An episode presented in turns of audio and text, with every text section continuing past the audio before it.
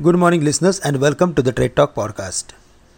Globally, equity markets are doing well, especially due to a sharp decline in 10 year bond yields to 4.82 levels and a weakness in crude oil prices. However, the dollar index moved above the level of 106 due to weak economic data in Europe. However, if we go through with the Singapore Nifty, then it is up nominally by 30 35 points.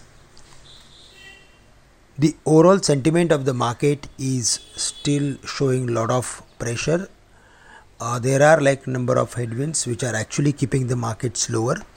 And uh, on Monday, we saw the dismissal of 100 days simple moving average, which has triggered fresh selling in the market, and the market reached to the levels of 19,250 during the day.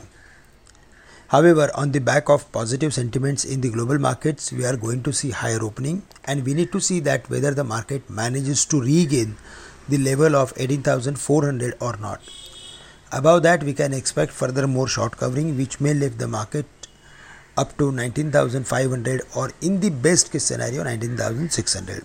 However, the strategy should be to look for reducing position close to 19,500 levels. Also, if we go through with the oscillators and the put call ratio, then both are indicating that the markets are extremely oversold in the short term.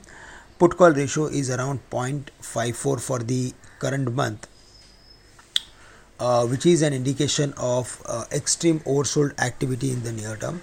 However, on the dismissal of 19,175, we can expect further more weakness in the market, which will take time, but in the near future, we need to keep a close watch on the level of 19,175 and also 19,230, where the market has spent a lot of time since last three months. So, from here onwards, in case if there is any correction, then 19,230 and 19,175 are the levels.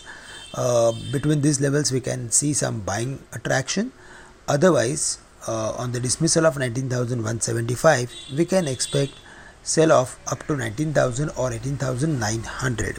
However, between 19,000 and 18,900, the market is having excellent support in terms of retracement ratios, and also in the past, whenever the market was like uh, moving upward from the lower levels, 18,900 acted as major major resistance for the market. So that is now going to act as support for the market in the worst case scenario. And that's the reason if we see the market is falling to those levels, investors should look for adding some long positions with a medium to long term view. But for trader, as we discussed, 19,500 is the resistance level and above 19,400 we can expect some short covering. For the bank nifty, there also we saw weakness. It closed below the mark of 200 days simple moving average which was at 43,200. However, it may spend some more time close to 200 days simple moving average and on the dismissal of the psychological level of 43,000 we can expect weakness up to 42,500.